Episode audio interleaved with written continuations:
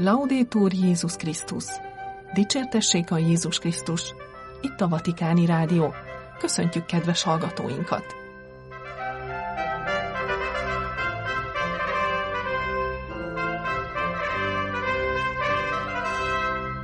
A mikrofonnál a szerkesztő Somogyi Viktória, pénteki adásunk tartalmából.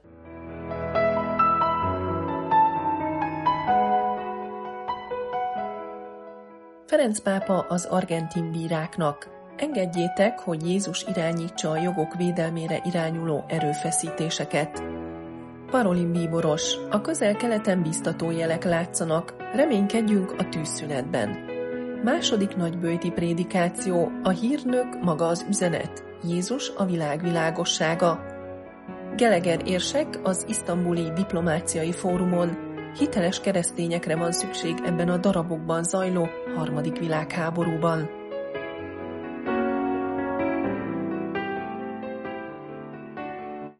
A pápa az argentin bírákhoz. Engedjétek, hogy Jézus irányítsa a jogok védelmére irányuló erőfeszítéseket. Hatalmas igazságtalanságok korát éljük. Néhány gazdag egyre nagyobb hatalommal bír, míg a szegények millióit elutasítják és kiselejtezik. Nincs jövő, nincs fejlődés, nincs igazságosság vagy demokrácia egy olyan világban, ahol gyermekek milliói csak azok hulladékát eszik, akik fogyasztanak. Ezek az éles szavak állnak annak a videó üzenetnek a középpontjában, amelyet Ferenc pápa küldött szerdán a szociális jogokért és a Ferences tanításért fellépő bírák pánamerikai bizottságának. A kopajú bíráinak szervezete amely először az argentin fővárosban Buenos Airesben jött létre, 2017 óta az egész országban elterjedt. 2019. júniusában a pápa akaratából a kopajú formálisan megalakult a Vatikánban, 120 amerikai bíró részvételével a Pápai Társadalomtudományi Akadémián a Vatikáni negyedik Pius villában tartott találkozó során. Azóta a kopajú termékeny munkát végzett a társadalmi jogok védelme és előmozdítása érdekében a bírói hivatal részéről, különös hangsúlyt fektetve a mellőzött szociális területeken. Nemzeti képviseleteket hozott létre Argentínában, Csillében, Kolumbiában, Peruban, Brazíliában, Mexikóban, az Egyesült Államokban és Paraguayban, és folyamatosan terjeszkedik. Ferenc pápa üzenetet küldött a szervezetnek abból az alkalomból, hogy megnyílt Buenos Aires-i új székhelyük és a Fray Bartolomé de las Casas intézet első latinamerikai irodája. Az üzenetben a pápa kijelentette, hogy az igazságszolgáltatással foglalkozók, köztük ügyvédek, bírák, ügyészek és védők küldetése alapvető és döntő fontosságú, különösen a jogok védelme és a társadalmi harmónia fenntartása szempontjából. A társadalmi jogok nem szabadok, mondta a pápa. A fenntartásukhoz megvan a pénzforrás, de ehhez megfelelő, racionális és tisztességes politikai döntésekre van szükség. Az állam, amely ma minden eddiginél fontosabb, arra hivatott, hogy gyakorolja ezt a központi szerepet az újraelosztásban és a társadalmi igazságosság terén. A Szent Atya emellett hangsúlyozta a bírák nélkülözhetetlen szerepét a szabályok végrehajtásában és betartatásában, és óva intett az egyéneket károsan érintő helyzetektől. A piac istene és a profit istennője hamis istenek, amelyek, mint ahogy a történelem megmutatta, elembertelenedéshez és a bolygó pusztulásához vezetnek bennünket. Jézus igéje, amelyre az egyház társadalmi tanítása alapul, húzta alá a pápa, biztonságos és világos út ahhoz, hogy megfelelően vállaljunk részt a jogban. Emlékeztetve a bírákat etikai és erkölcsi felelősségükre, a pápa kijelentette. Kérlek, minden nap a tükör előtt állítsátok magatokat és másokat is kérdések elé. A pápa továbbá arra buzdította a bírákat, hogy munkálkodjanak az igazságos és méltóság teljes társadalmak érdekében. Hangsúlyozta, hogy az ember nem lehet jó bíró, ha szemet huny a másik szenvedései felett. Ferenc pápa végül arra kérte a bírákat, hogy legyenek szilárdak és határozottak, amikor elembertelenítő és erőszakos mintákkal szembesülnek, és felszólította őket, hogy folytassák napi erőfeszítéseiket a béke érdekében. A béke napi építkezés, ti pedig a béke munkásai vagytok, zárta üzenetét a pápa a társadalmi jogokért és a Ferences tanításért fellépő bírák pán-amerikai bizottságához.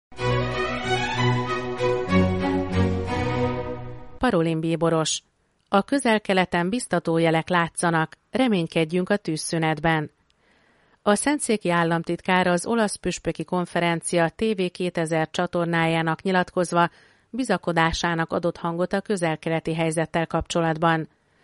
A diplomácia tűzszünet elérésén dolgozik, és a humanitárius segélyek eljuttatásán, ami a legérzékenyebb kérdés.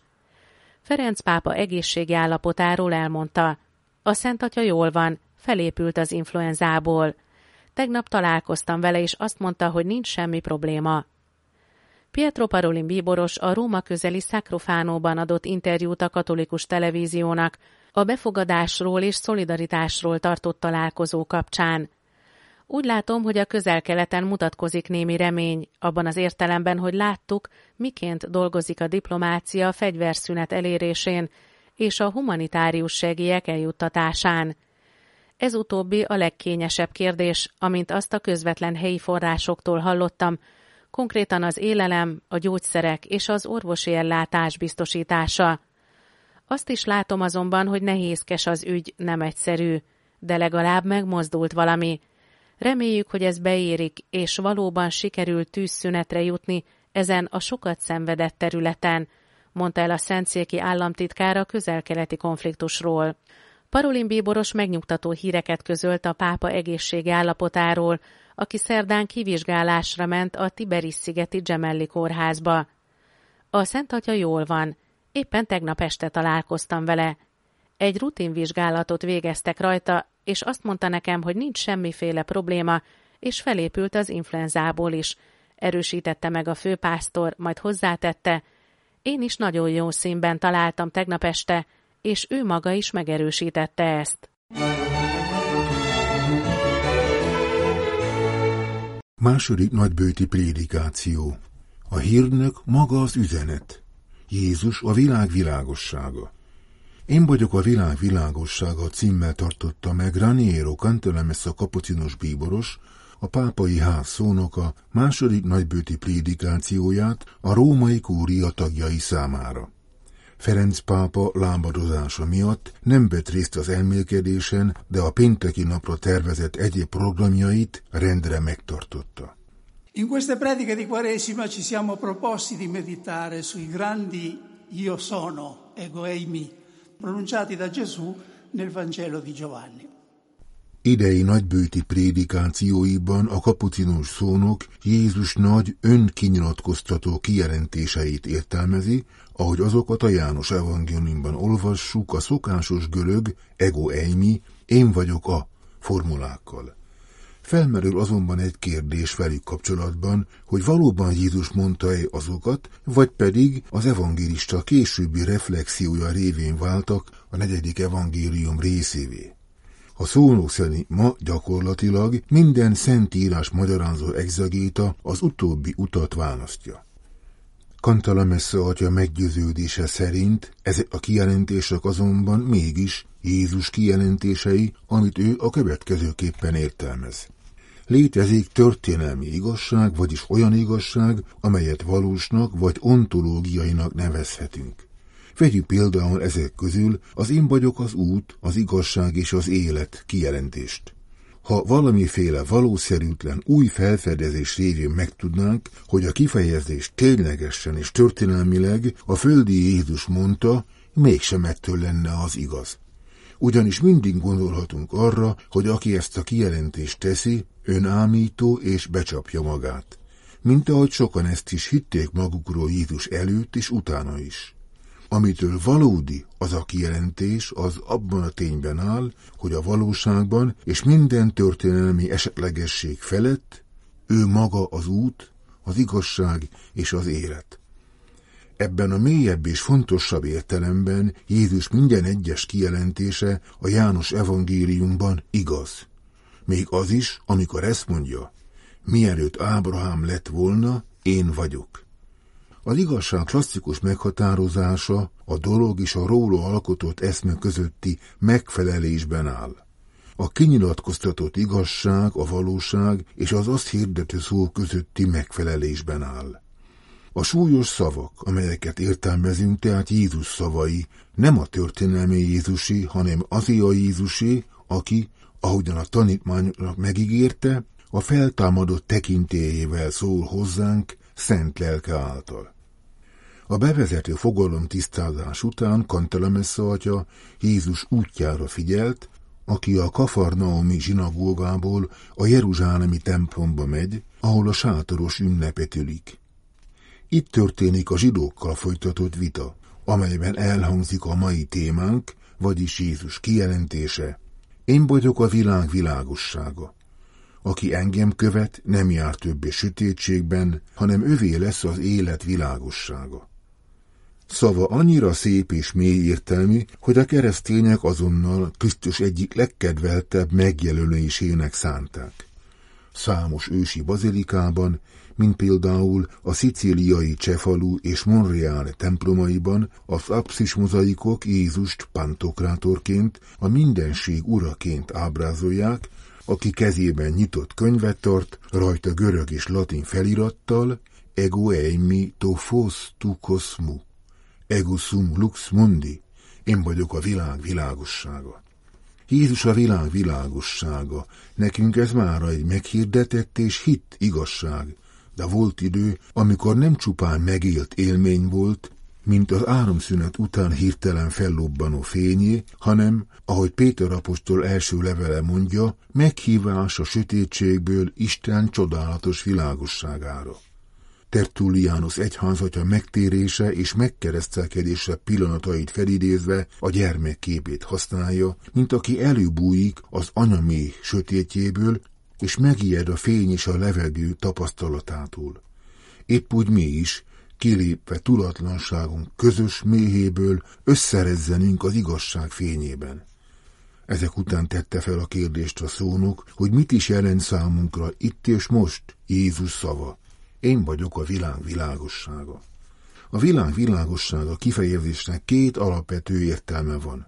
Az első szerint ő maga, Jézus, a világ világossága, mivel ővé az Isten legfőbb és végleges kinyilatkoztatása az emberiség számára.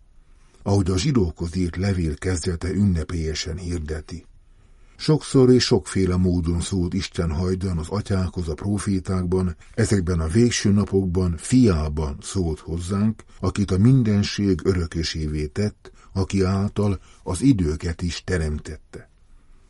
Az újdonság itt abban az egyedi és megismételhetetlen tényben rejlik, hogy a kinyilatkoztató egyúttal maga a kinyilatkoztatás. Én vagyok a világosság, nem pedig aki világosságot visz a világba. A proféták harmadik személyben beszéltek. Így szól az Úr. Ezt mondja az Úr. Jézus pedig első személyben szól. Én mondom nektek. A kapucinus atya Marshall McLuhan, kanadai filozófus híres mondatát idézte. A médium, az üzenet, vagyis, hogy az üzenet továbbításának eszköze meghatározza magát az üzenetet.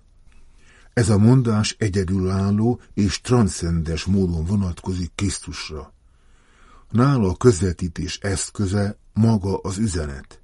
A hírnök maga az üzenet. Ezután a Jézus a világ világossága kijelentés második értelmezése abban áll, hogy ő világosságot hoz a világba, vagyis feltárja a világnak saját magát. Látni engedi a dolgokat az ő igaz világosságában. Zárta a pápai ház szónoka második nagybőti beszéde első nagyobb gondolati egységét, míg a következő két részt szombati és vasárnapi adásunkban ismertetjük.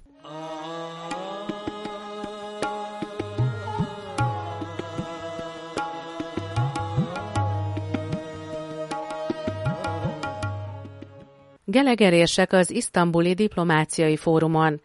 Hiteles keresztényekre van szükség ebben a darabokban zajló harmadik világháborúban. Február 28-a és március 2-a között tartózkodik a Vatikán külügyi titkára a török városban, hogy részt vegyen az évente megrendezett nemzetközi Antalaja diplomáciai fórumon. Szerdán Szent Misét mutatott be Isztambulban, csütörtökön találkozott Bertalan pátriárkával. Ebben a nagyon nehéz nemzetközi helyzetben, amelyet a pápa darabokban zajló harmadik világháborúnak nevez, a keresztények feladata, hogy hitelesek legyenek. Meg kell erősíteni a hitet és a keresztények közötti kötelékeket, a níciai zsinat közelgő 1700. évfordulójának fényében is. Paul Richard Gallagher az államokkal és nemzetközi szervezetekkel való kapcsolatok titkára négy napos látogatáson tartózkodik Törökországban. Az utazás célja, hogy részt vegyen a 2021 óta évente megrendezett Antalya diplomáciai fórumon, mely politikai vezetőket, diplomatákat és az egyetemi élet személyiségeit gyűjti egybe, hogy véleményt cseréljenek a diplomácia, a politika és az üzleti élet kérdéseiről. Geleger érsek szerdán délután Szentmisét mutatott be az isztambuli Szentlélek székesegyházban, amelyen részt vett első Bertalan ökumenikus pátriárka, akinél másnap magánlátogatást tett a vatikáni főpásztor. Március másodikán szombaton vesz részt az érsek a diplomáciai fórumon, amelyet a török külügyminisztérium már harmadik alkalommal rendez meg, idén a diplomácia előmozdítása zavaros időkben címmel. Amint arra az elnevezés is utal, a találkozó célja, hogy békés megoldásokat dolgozzon ki a globális zűrzavar közepette. Felszólalások, kerekasztal beszélgetések, network lehetőségek révén gondolkodnak el a résztvevők olyan égető, aktuális kérdésekről, mint a jelenleg folyó háborúk, a terrorizmus, a bevándorlás, a növekvő rasszizmus és idegengyűlölet, a klímaváltozás és a természeti csapások, a világjárványok, valamint a mesterséges intelligencia várható kockázatai. A zavaros időkben a keresztényeknek kiemelt feladata, hogy hozzájáruljanak a békéhez és a közjóhoz, emelte ki homíliájában gelegerérsek, aki Ferenc pápa Péteri szolgálatának 11. évfordulójára készülve mutatott be Szent Misét Isztambulban. A keresztények legyenek hitelesek, hagyják magukat vezetni a Szentlélek által, ne álljanak ellen neki. A Szentlélek tudjuk, hogy felborítja terveinket és elképzeléseinket, és előre mozdítja az egyházat, mert az egyház egység a különbözőségben, húzta alá az érsek. Geleger érsek örömének adott hangot, amiért az új szövetség Szentföldjén az első nyolc egyetemes zsinat helyszínén találkozhat a katolikus közösséggel és a törökországi keresztény egyházak képviselőivel. Keresztényként valamennyien Isten gyermekeinek egyazon családjához tartozunk, ugyanazt a hitet valljuk Krisztusban és az által alapított egyházban. Továbbra is haladjunk együtt, buzdította a vatikáni főpásztor. Ebben az értelemben kedvező alkalomnak kínálkozik a Níciai Egyetemes Zsinat 1700. évfordulója arra, hogy megerősítsük egységünket, mint Krisztus egyházának tagjai. Azon a zsinaton dolgozták át a cezáreai keresztségi hitvallást a níciai hitvallássá, amely később a második konstantinápoi zsinat után a níceai konstantinápoi hitvallás lett. Reméljük, hogy a közelgő évforduló ünneplése megerősíti minden keresztény hitét. Mindig csak Isten akaratát keressük és szolgáljunk másokat, legyünk kicsinyek, adjuk életünket másokért. Ez természetesen gyakran megaláztatásnak és kudarcnak tűnik másokkal szemben, de az Úr saját életével mutatta meg nekünk, hogy ez az út lehetséges. Ő nem azért jött, hogy Úr legyen, hanem hogy szolgáljon, emlékeztetett gelegerések, aki homiliáját Ferenc pápa szavaival zárta, amelyeket 2014. novemberében mondott isztambuli látogatásakor. Az egyház és más egyházak és egyházi közösségek hivatása az, hogy hagyják magukat vezetni a Szentlélek által, és mindig nyitottak, szelidek és engedelmesek legyenek. Ő az, aki harmóniát hoz az egyházba. Itt a Vatikáni Rádió, kedves hallgatóink, pénteki adásunk véget ért. Búcsúzik a szerkesztő, Somogyi Viktória. Dicsértessék a Jézus Krisztus, Laudétur Jézus Krisztus.